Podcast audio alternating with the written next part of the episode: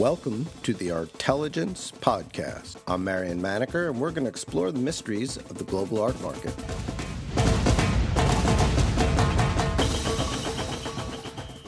Shortly after the end of the New York Contemporary auction cycle, I sat down with Art News' Dan Duray and Art Info's Judd Tully to discuss the $1.6 billion in contemporary art that sold. had uh, this phenomenal week of uh, what's a billion and a half worth of just contemporary art sold by three auction houses in four nights. It's a terrible blur at this point, but I thought we could go back a little and try and pick out what we think is going on, um, including, you know, maybe we should start with. Uh, have we reached a top? I mean, everyone's worried about this number being so big, and it's gotten bigger each of the last three seasons. Is this sort of the end of the road, or do we think it could shift gears? I mean, it, it's probably not the end of the road, but it does depend on what material can be dredged up. I mean, every time something sells for a huge amount of money, whoever has something remotely like it will probably contact the auction house, or the auction house will be gunning for that already. So, you know, I mean, a good example I think this week was early on, where the in that Bunny Mellon sale at Sotheby's, were the the two Mark Rothko paintings, one an early-ish one from I think 51 maybe, and the other one was a late one from 1970, and that one is the one that one of the last paintings he made. Um, quite a bit more than Sotheby's had imagined it would go for.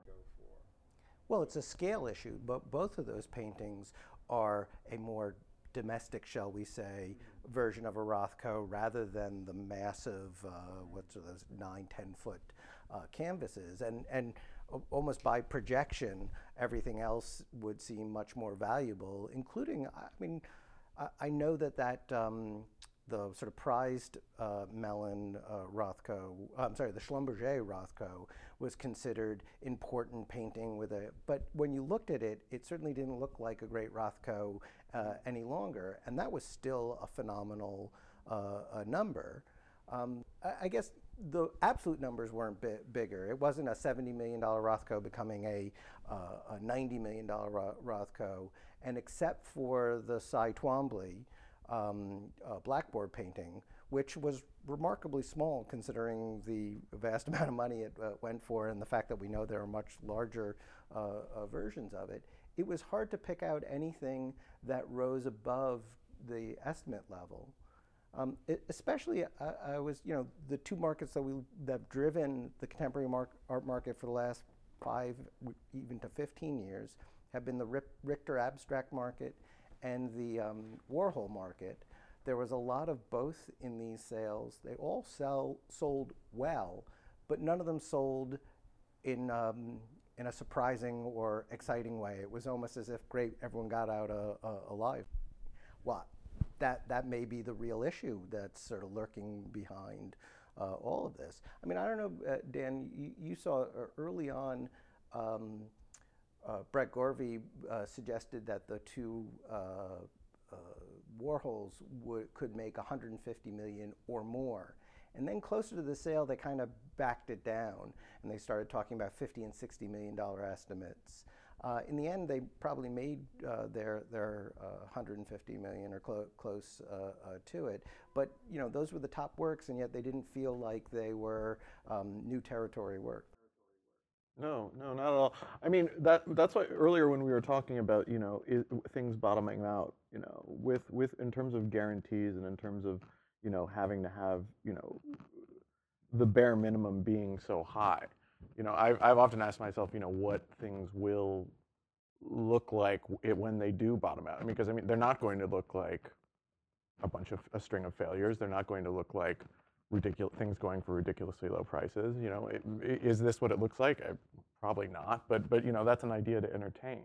Uh, it seems like things are just Yeah, so calculate if it's not if it's not a bunch of bidders and if it's not going as you said for so much higher than the estimate, I don't really know. I don't know. Is that can we count that as success? All things being relative.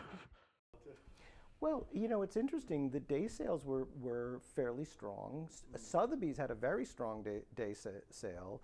Um, Christie's, the numbers were strong, though I don't necessarily feel like people were coming out of the day sales saying the work was great or that there were big surprises there. And so, you know, we talk about the top of the market all the time, but it certainly seems like the bottom of the market I'm sorry, bottom. We're still talking million dollar, multi hundred thousand dollar paintings. The the middle of the market seems fairly strong. Even you know, um, I think you both identified that uh, in the Warhol market, the Mugrabis were buying and bidding not in the center, certainly not at the top, but around the edges. There was that Mona Lisa that had a bidding war at the end of Christie's, and there was um, a couple of diamond dust shoes that seemed to go uh, uh, fairly we- well. And I think one of your the Mugrabis actually bought one of the uh, works. The diamond dust, yeah. One. But Dan approaches that same area that it's possible, asking again about, you know, is this the top of the market? And the same question, like you say, has been coming up now season after season. But there, there is a point where collectors, especially new ones, super rich ones, they've accumulated the top pieces that they really need, that they really wanted to make sure that they had, you know, the Bacon, the Richter, whatever across the board. And then once they get there, that urgency dips. And I've heard this described uh, by some of the um, uh, Russian or CIS type collectors, oligarchs, etc., who were really driving aspects of the market at a certain point.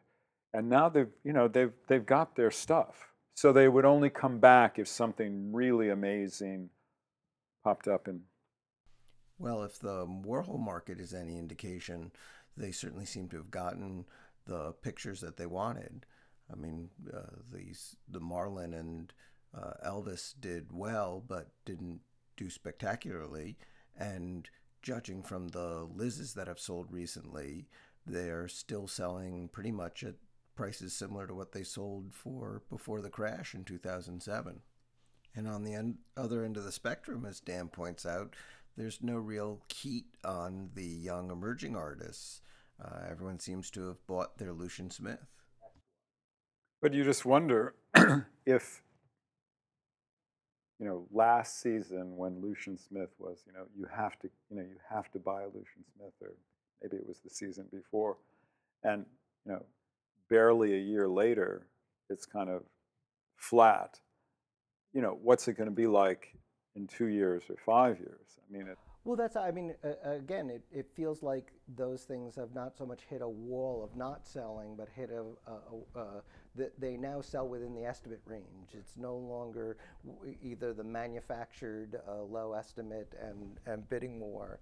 Uh, it's just this feeling like that- that's not where the excitement uh, uh, lies. And in fact, uh, I mean, I agree with you. Uh, All these names we've been uh, presented with, with as names to watch and that have been the subject of all the hand wringing about flipping, they're at least still selling, uh, except for the, um, the Lucien Smith.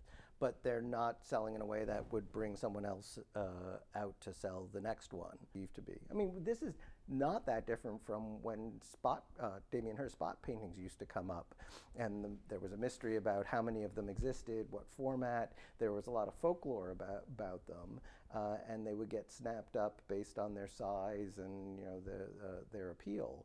Uh, this is a much you know smaller. Uh, a register uh, a version of that, but it certainly doesn't feel like it has much energy. And at least with um, Hirst, that was ended by the combination of the uh, big Hirst sale and the financial crisis. I mean, I guess that's what's interesting about this moment is, you know, we may have another financial crisis. Who who knows? But the last time everything stopped, not because of the market intrinsically, um, you know, cycling down, uh, which would be a sign of health, but because we hit this wall uh, of um, the financial crisis, and then you had those November sales with all those guaranteed lots. Uh, that that sort of. When you were mentioning about, you know, the Liz not really catching fire at Sotheby's. It's kind of it. Was that because it was at Sotheby's? I mean, is there something in that sales room that prevents people from, you know, getting auction fever? I mean, it's so odd to me that the different the the the get this increasing you know, it's not even a gap anymore. It's, you know, 343 million evening sale versus uh, Christie's 858 or 853 million. I mean, that between two arch rivals, it's kind of staggering. I mean, and, and just wonder, like, you know, what are they thinking? Well, see, I think I think what happened uh, for Sotheby's was that they they had a very good sale but the perception, because they were fighting their own estimates, was that it wasn't a strong sale. Uh, a perfect example is that guaranteed Ryman they had, which sold for a record price for Ryman, just not within the estimate range that they had uh, set up, and pre- one presumes what they had guaranteed uh, the painting for. And and everyone had Rymans uh, this week. And that was the best one by far, by far. And it did, you know, it the one at Christie's was kind of I mean, it was okay, or probably better than okay. And that made a, a much, relatively speaking, very strong price for what it was. And, and, so so oddly we don't walk away with the impression that the Ryman market is on fire, but if you just lined up the numbers, it, it, obviously is and we don't give um, Sotheby's credit for having made a great sale because we presume that they subsidized it. We don't know how much Christie subsidized uh, theirs for, if at all. I can't remember if it was uh, guaranteed uh, uh, or not. It's also real or not the sense that the uh, guarantees work at Christie's, but they don't. They're almost subsidies uh, at, at, at Sotheby's, and that may just be uh, an unfair perception, but that seems to be the the perception out, out No, but it's you know they're just it's such a. It's like they're just. And we and we all like that narrative though too. While we're while well, we're poo-pooing. I feel like the narrative would be better if it were less one-sided. It, it, it wasn't always this way. It used to be uh, who's going to be up this season uh, um, kind of feeling to, to it, and a lot of it was very tactical. Who, who would get to the right people with the right works uh, uh first, and then something shifted uh, in the last few years, and then it's almost been sort of capitulation. Uh, and and we've watched uh, Christie's do numbers 690, 740, now 850 that nobody ever thought uh, uh, could be possible. Um, but but Christie's sales feel very skewed towards the top end. Their day sales don't uh, uh, look or feel that fantastic. And then the Sotheby's day sale looks like it has a lot of great stuff, and there was a lot of great buying going on uh, there. Look, here's here's something I give them credit for the Chamberlain retrospective happened, and everyone thought that market would take off, and it uh, didn't. And then they sold the uh, Sotheby's sold the Dia Chamberlains, which did quite nicely. And then they had two or three Chamberlains uh, uh th- this week. Yeah, Mr. Moto, and yeah and the black one and the bouquet. I mean, again, these aren't, you know, they're not going to make the papers because they're, they're it's not a big name and they're not huge numbers. But in the old art market that we used to talk about, where it was just seeing something sell and everyone having that sort of mutual recognition, oh, there are a lot of bidders uh, on this. Well, you know, the difference, I mean, the day sales, I mean, that's really a more, still more of a trade, the trade. And so it's a different much more professional in a sense, and it it's it's like a different composite of people. The evening sales now are so, you know, just like billionaires row. Well, it is. It's funny. It's like the trade itself is no longer involved, you know, in the evening sales because they're just either there as representatives. Mm-hmm in in a few of the you know very top players, you know the Nahmads, the Mugrabis, maybe you know we don't know if Gagosian is buying when he buys the Ruscha is buying it uh, because he represents Ruscha or because he's just buying for uh, a, a, collector. We presume the latter, but it, you know it, it could be anything uh, there. But there is a sense that it, it, that's become direct to consumer. It's become a retail uh, uh, sale, and that the day sales are now forming up where people are looking uh, uh for stock. Well, there are two I wanted to ask you about because you you, uh, you had the numbers on the Lichtensteins, and I thought it was very interesting that we saw some Lichtensteins that had essentially been uh, flipped, you know, within five years or so, so, something for dramatically larger numbers. I mean, I know we've had some big uh, girls get sold in the meantime, but it doesn't feel like someone needed to discover Roy Lichtenstein all of a su- sudden. Do you, you, have any thoughts on why? I think it was the prom one was the one that, that went from like eight to twenty or so. so I mean, something. I don't, you know, I really don't. And then, uh, but then of course the the the, the kids bought in. I mean, but it's interesting though. You mentioned the prom and Lichtenstein, and I think in part with that market because up until fairly recently, it would only be a true, you know, one of those sort of action comic war, you know, torpedo loss type images that would bring a seven figure price. And those things are don't come up in, I mean they haven't come up in a long time and now the these other parts of his very long career are coming in bigger prices. But it was interesting that the prom, which was a wasn't a 60s work, it was sort of a reprise.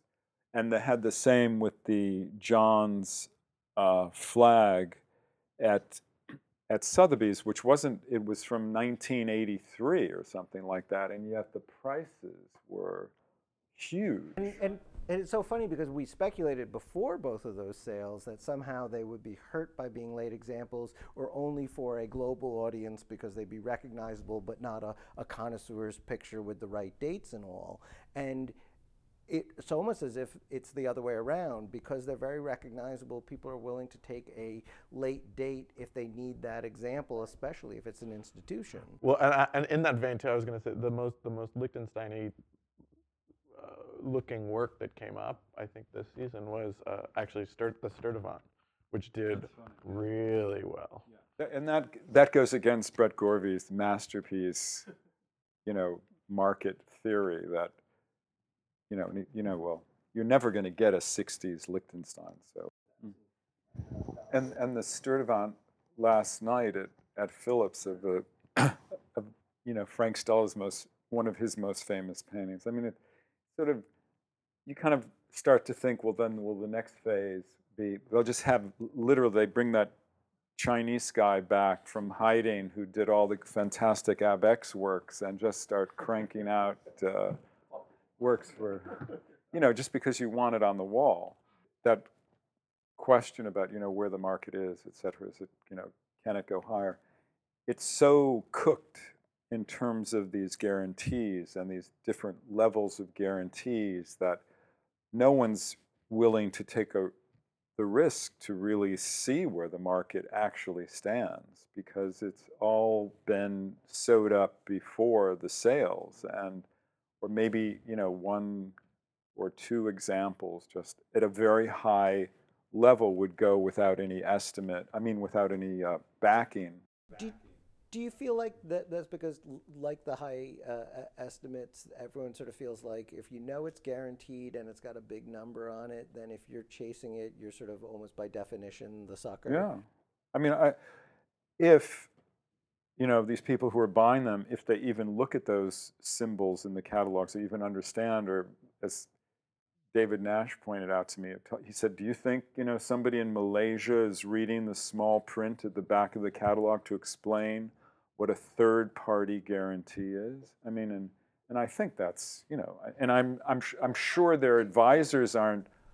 If they're worth a couple hundred million dollars, they probably have uh, an office full of advisors, some smart uh, uh, people who are well educated or, or are working through someone who would have told them, you know, you can get something like that privately. I mean, I, I, agree with you about the guarantees. I think what's sort of fascinating about the guarantees is it's almost how much is enough for the auction houses? Would, the, would they really rather uh, have bigger and bigger sales and have greater risk with the guarantees? I suppose potentially greater reward too, or would they rather take not have the guarantees and be happy with instead of 850 million, a still spectacular 450 million dollar uh, uh, sale? Some some someone will uh, start a new auction house and have like no guarantees, you know, just completely transparent, like back in the day of James Christie. You know. Well, do you think the do you think the bidders, do the the buyers want that? That's what I can't tell. Uh, they, they, no one likes the guarantees, but also they're not going anywhere else. I think they care really. I mean, I mean some people some people do, but I think it's more more about you know I want that artwork. This season, the, the auction houses were doing you a favor, right? You know, you, a lot of people bought a work for uh, subsidized by the auction house because the guarantee was much higher than what they paid. So they've got to be ecstatic. Uh, well, I, I thought what was interesting last night too was, and not that not that Phillips is really a part of what we're discussing, but but uh, uh, they they read off these. Uh, you, you you heard me ask Ed Dolman about this, right? They read off this these list of lots at the beginning of the sale, and they said there's an outside interest in them, like these ones, but they weren't marked with a circle, but they just read at the beginning mm-hmm. of the auction this, this in rapid fire these lot numbers like 9 and 11 and 30 and, and they didn't have the little circle meaning guarantee and so afterwards i asked Ed Dolman you know what does that mean that this outside interest just because it means and he's like oh that that just means like a third party guarantee. I was like so it's it's pretty much but but the circle also mean the third parties might be involved in that too. It could only be uh, and I, if, you know, Bill de Blasio suddenly, someone put a bug in his ear and, you know, hired some fiery consumer affairs person to investigate. Dan, thank you for doing this. Happy to be here. This is great. Judd, uh, as always, I appreciate it. Thank you. Thank you for listening to the Artelligence Podcast. Visit us at artmarketmonitor.com